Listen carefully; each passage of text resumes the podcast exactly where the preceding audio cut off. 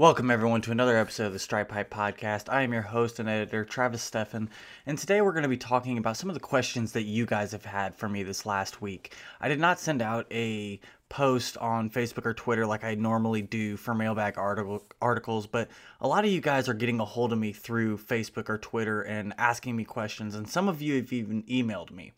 And I wanted to answer some of those questions, and but first, I want to let everybody know if you if you ever want to talk Bengals, if you have a question that you just want to discuss, a topic you want to discuss, you can always get a hold of me on Twitter, Facebook, on the Stripe Hype pages.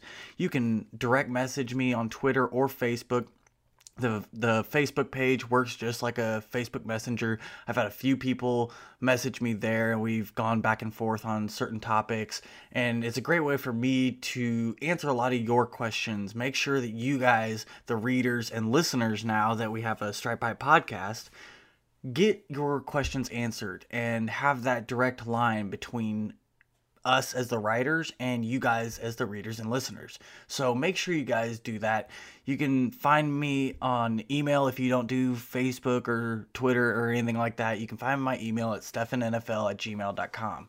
So make sure you guys keep keep it up and next week I'll be back on pace on getting a mailbag question out there or a post out there so that you guys can get those in and we can get some of our writers in on that.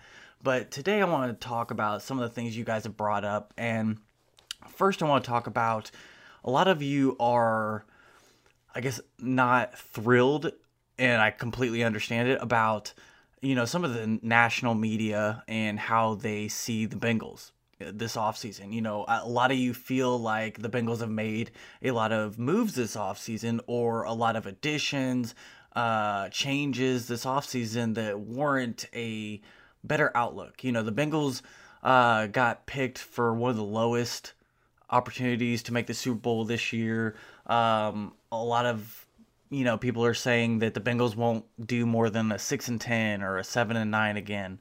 Um, so I want to go over why a lot of people are not optimistic as some Bengals fans are, and I know some fans are still in that kind of standoffish mode, uh, pessimistic about some of the changes, and we'll go over that as well. But first, I want to start first and foremost most NFL analysts or people outside the organization, and even fans in the organization, do not believe in head coach Marvin Lewis and quarterback Andy Dalton. Some it's one or the other, some of it's both. And a lot of people feel that Andy Dalton and Marvin Lewis, as a duo or as a uh, coach and quarterback, have reached their peak with the team. And a lot of people don't think that they will be able to come overcome the whether it's making the playoffs or it's uh, winning a playoff game for the first time since 1991, or even the first time in Marvin Lewis era, which is now going on 16 years. So a lot of it stems from that. A lot of it is just down to Marvin Lewis and Andy Dalton. And I completely understand both. I am not huge on Andy Dalton. I think that he is a good quarterback, but he needs a lot around him to have success. And when we have seen him in the playoffs, it has not been pretty at all. It's been actually very bad for the most part. And I think that when when you look at the changes that they've made, you know, bringing in new coaches like defensive coordinator Teryl Austin or uh, offensive line coach Frank Pollack and some of these other, you know, positional coaches, there is something to be excited about. No doubt. I, I think that Teryl Austin will make this defense better. Uh, the defense that this team has, you know, kind of. The defense has kind of carried this team the last few seasons as the offense has struggled since 2015. And I think that that's still going to be the case this year. I don't think that the offense will be as bad as last year, though.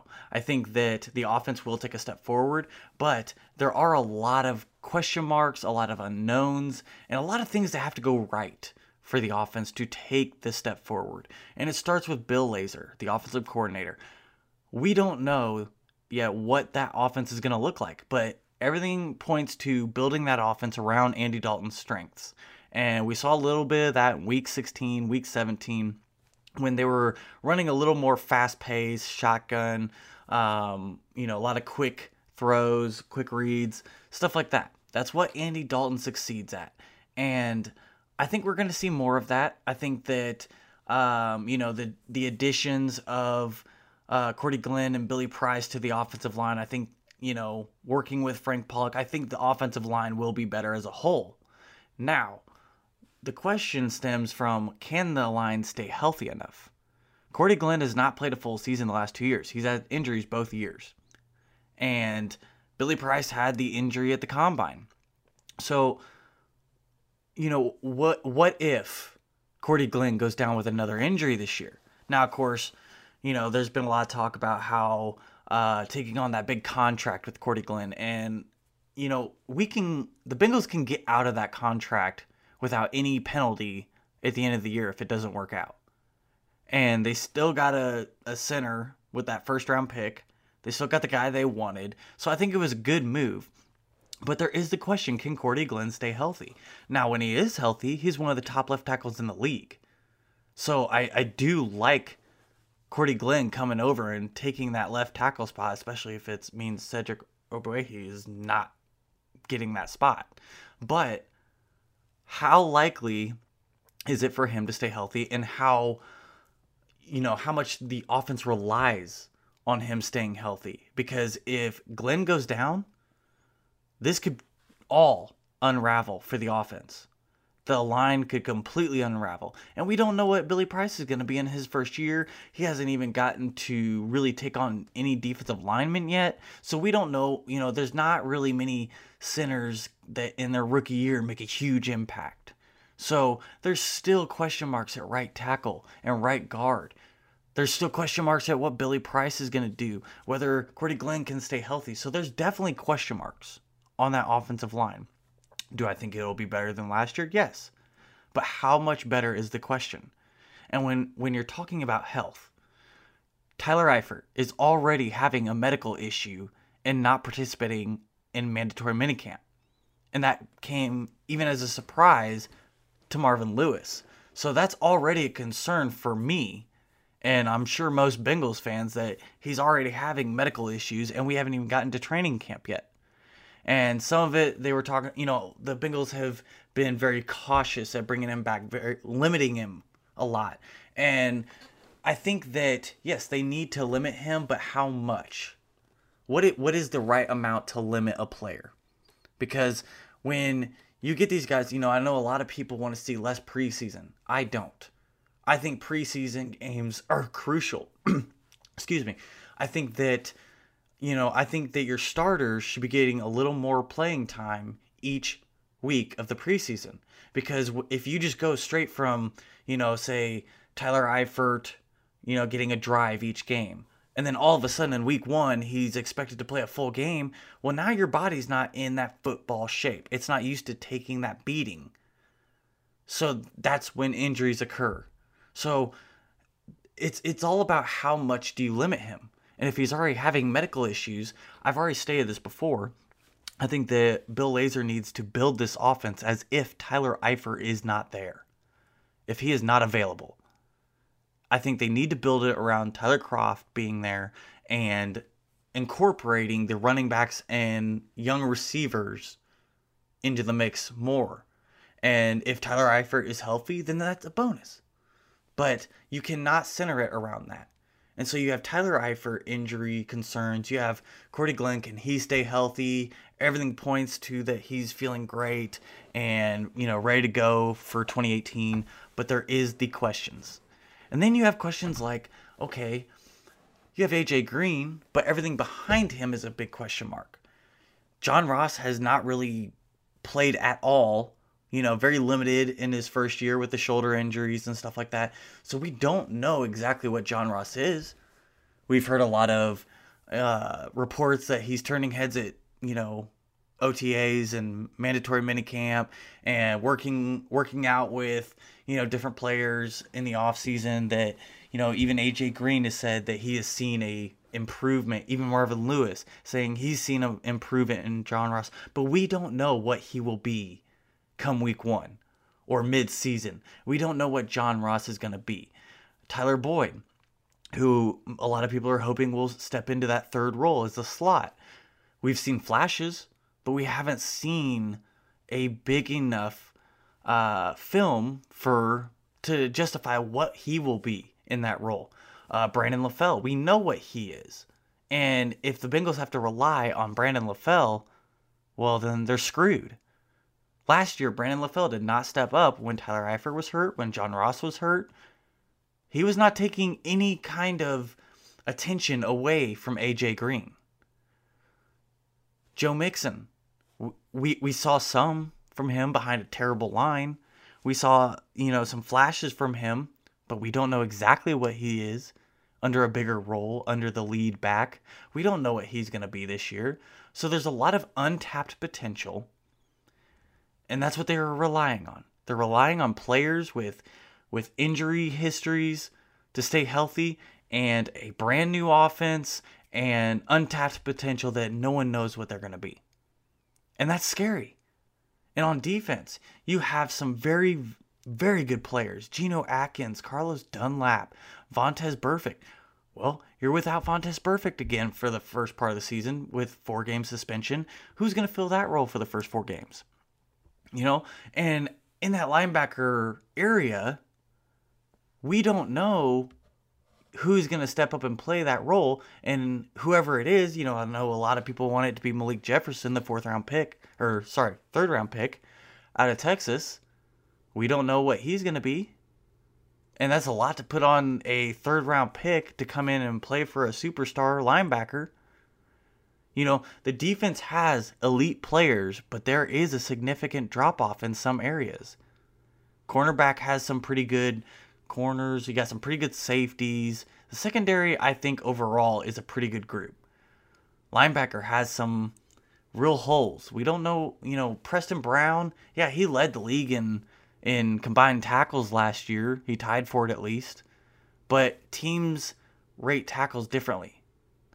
And just because you're getting a lot of tackles, that doesn't mean that you're making plays. You're not disrupting the offense. He only of, out of 144 combined tackles last year, only nine of those were for a loss. So, is he going to be that guy that fixes the run? I don't think so. I think that he will contribute to that, but I don't think that he is the lone uh, player that will fix all the problems against the rushing attack. What what is going on? You know, next to Geno Atkins, is Chris Baker going to be that answer on a one year deal? Is Andrew Billings going to make the team? Is Ryan Glasgow going to step up? Who's going to be in that role? We know Michael Johnson will kick in side on passing downs, but we still don't know what is going on at that position. So there's still holes left around the roster. And there's just a lot of question marks. There's reasons why analysts are not quick to say the Bengals have made it done enough this offseason and have made significant changes to put them in the race for the Super Bowl. No, they haven't. There's there's still a lot to be be done if the Bengals are willing to do so. There's still players in free agency, and I think that considering the fact that they, you know, didn't really make any big moves, um, you know, Glenn was the only really, I guess, big move that the Bengals made. A lot of the other moves were kind of you know, just plug in some holes and we'll see what they do. Preston Brown is one of those. Chris Baker is one of those. Then you have at the quarterback position, now you have the biggest drop off between starting quarterback and backup quarterback. I don't know about you guys, but if Andy Dalton were to get hurt, even for a game or two, I'm not expecting Matt Barkley to win a game for the Cincinnati Bengals. The guy's had six starts and played for, I think, like six different teams in his six years in the NFL. I don't see Matt Barkley being anyone that's going to push Andy Dalton to play better. And I think that this should be a year for Marvin Lewis and Andy Dalton. If they cannot even get to the playoffs or win a playoff game, I think it's time to start looking towards the future. Looking at something new a new head coach, new future quarterback. Honestly, I really expected the Bengals to make a better move than Matt Barkley at backup. There's no future at quarterback position behind Andy Dalton right now. Logan Woodside just got arrested for a DUI. He wasn't even getting reps at camp. He's pretty much expected to be a practice squad or not at all. So I would like to see them maybe make a trade for a better backup quarterback. I know a lot of people have been talking about Bridgewater, but all we've we haven't seen him in in camp. We haven't, you know, we've heard reports of him playing well. I would be interested in Teddy Bridgewater. The Bengals still have 15 million in cap. They could have done more in free agency but chose not to. So the win now mode, I am not fully buying into. I feel like there was a lot left that could have been done that wasn't. And yes, they have a team that can make the playoffs, but they're relying on way too many unknowns and with too little player turnaround. Most of most of your starters were here last year. So why all of a sudden should these analysts think that they should they should be in the in the race for a Super Bowl this year? A team that has missed the playoffs the last 2 years, two losing seasons in a row why should they all of a sudden be projected to do better? And I, I want uh, that kind of leads me into you know the other question that I got. Um, Dez Bryant is still not signed to a team, and I had someone ask me, you know, should the Bengals be interested in him? No, absolutely not. Okay, the Bengals have spent significant dra- draft capital the last few seasons, not this year, but the two seasons prior, in the wide receiver position. I think I am a believer in John Ross, and I think he will do well this season, but it is an unknown. Tyler Boyd, Cody Core. There are guys that have not gotten an opportunity yet. And I think they need to take those, you know, especially high round draft picks like John Ross and Tyler Boyd, I think you need to take those guys and see what you have there. I do not think that Dez would be a good fit for the Bengals. A lot of, you know, it wasn't really a money thing in Dallas. It wasn't about the money. It was about Dez's attitude, his production. He's not living up to that money. They did all the reports that I read was that Jerry Jones did not even offer or ask him to take a pay cut. So it's obviously not about the money. It is about production. It's about his attitude in the locker room or on the sidelines, even his off the field issues. Dez Bryant took quite a while to mature enough for this, you know, number one receiver role. And that's what he wants to be is a number 1 receiver. And if Tyler Eifert and AJ Green are on the field, he's absolutely not going to be a number 1 target. And that is not going to fit well with Dez Bryant, who is an alpha male who wants the ball and gets frustrated and vents his frustrations on the coach, on the quarterback. That's not something Andy Dalton needs. Must must we go back to the Chad Johnson and Terrell Owens? Now AJ Green doesn't have the the ego or at least voices his ego like either of those players, but that was a disaster. And Dez Bryant is not near that near that uh, good of a player as either of those receivers. Dez Bryant has lost production each year the last few seasons, especially since they drafted Dak Prescott and moved on from Tony Romo. Okay? Since 2014, Bryant has not reached 1,000 yards. He has not reached 10 touchdowns or even 80 catches. Most of that offense is revolving around a run game with Ezekiel Elliott, with Dak Prescott. Dak Prescott and Dez Bryant never made a connection. And I'm not saying that that's all on Dez Bryant. But when you go back and you look at this last season where he really slowed down in production while making 17 million, being paid as an elite athlete, he failed to get separation. He wasn't getting double teamed. He wasn't seeing extra attention. He was seeing one on one matchups and could not get separation. This is a 29 year old receiver who's already starting to decline and is going to. Now, do I think that he could have a good season somewhere? Sure. But it has to be in the right fit. It has to be with a uh, strong minded quarterback that can take, you know, a receiver getting mad when he's not getting the ball enough. He needs to go somewhere in a winning team. And I'm not saying the Bengals are not going to be a winning team, but I don't think that Andy Dalton would do well with Dez Bryant in his ear especially when you have AJ Green and Tyler Eifert if he's healthy. I do not think that that is a good mix. I know that, you know, I, I know one of the guys on Total Access on NFL Network said that, you know, with John Ross is an unknown. AJ Green needs someone on the other side. It's not Dez Bryant. I'm telling you, it is not Dez Bryant. I do not think that they should make that move, even if it was for a small amount of money. I'm not I don't you know look at look at why Dez Bryant is still on the open market. It's June. This is a guy that a lot of people thought was going to go within a week or two and be off of the free agent market, even towards the end of free agency and right before the draft. Top analysts were expecting him to be gone in a week. He is still there, and it is June and that has to deal with money, yes. I'm sure that Dez Bryant is wanting more money than what teams are willing to give, especially after already spending in free agency. It also has to do with an attitude. A lot of teams are not willing to put up with the attitude of Dez Bryant.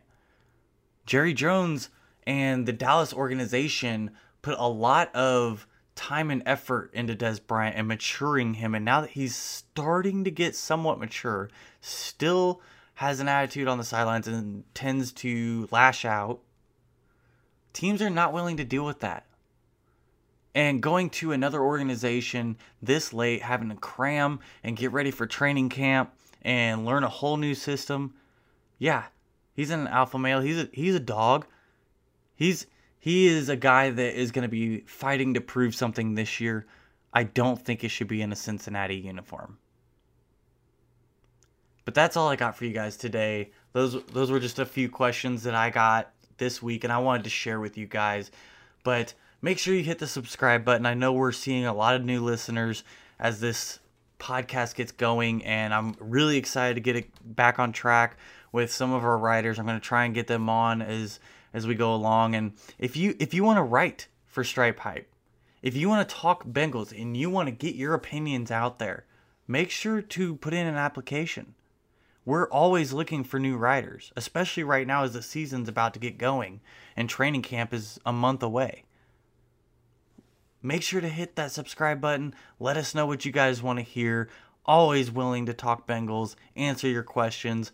I work a lot of weird hours, so if if it takes me a little bit to get back to you, I apologize. I might be sleeping, I might be at work. I will get to you as soon as I see them. And we want to get you guys involved. We want to see you guys and what you guys want to hear about. Let us know. Twitter, Facebook, email. There's all these different platforms you can get a hold of us. So let us know what you guys want to hear and let me know if that answered all your questions. If not, we can continue talking about it later. I am Travis Steffen, and we're we will talk to you guys next time.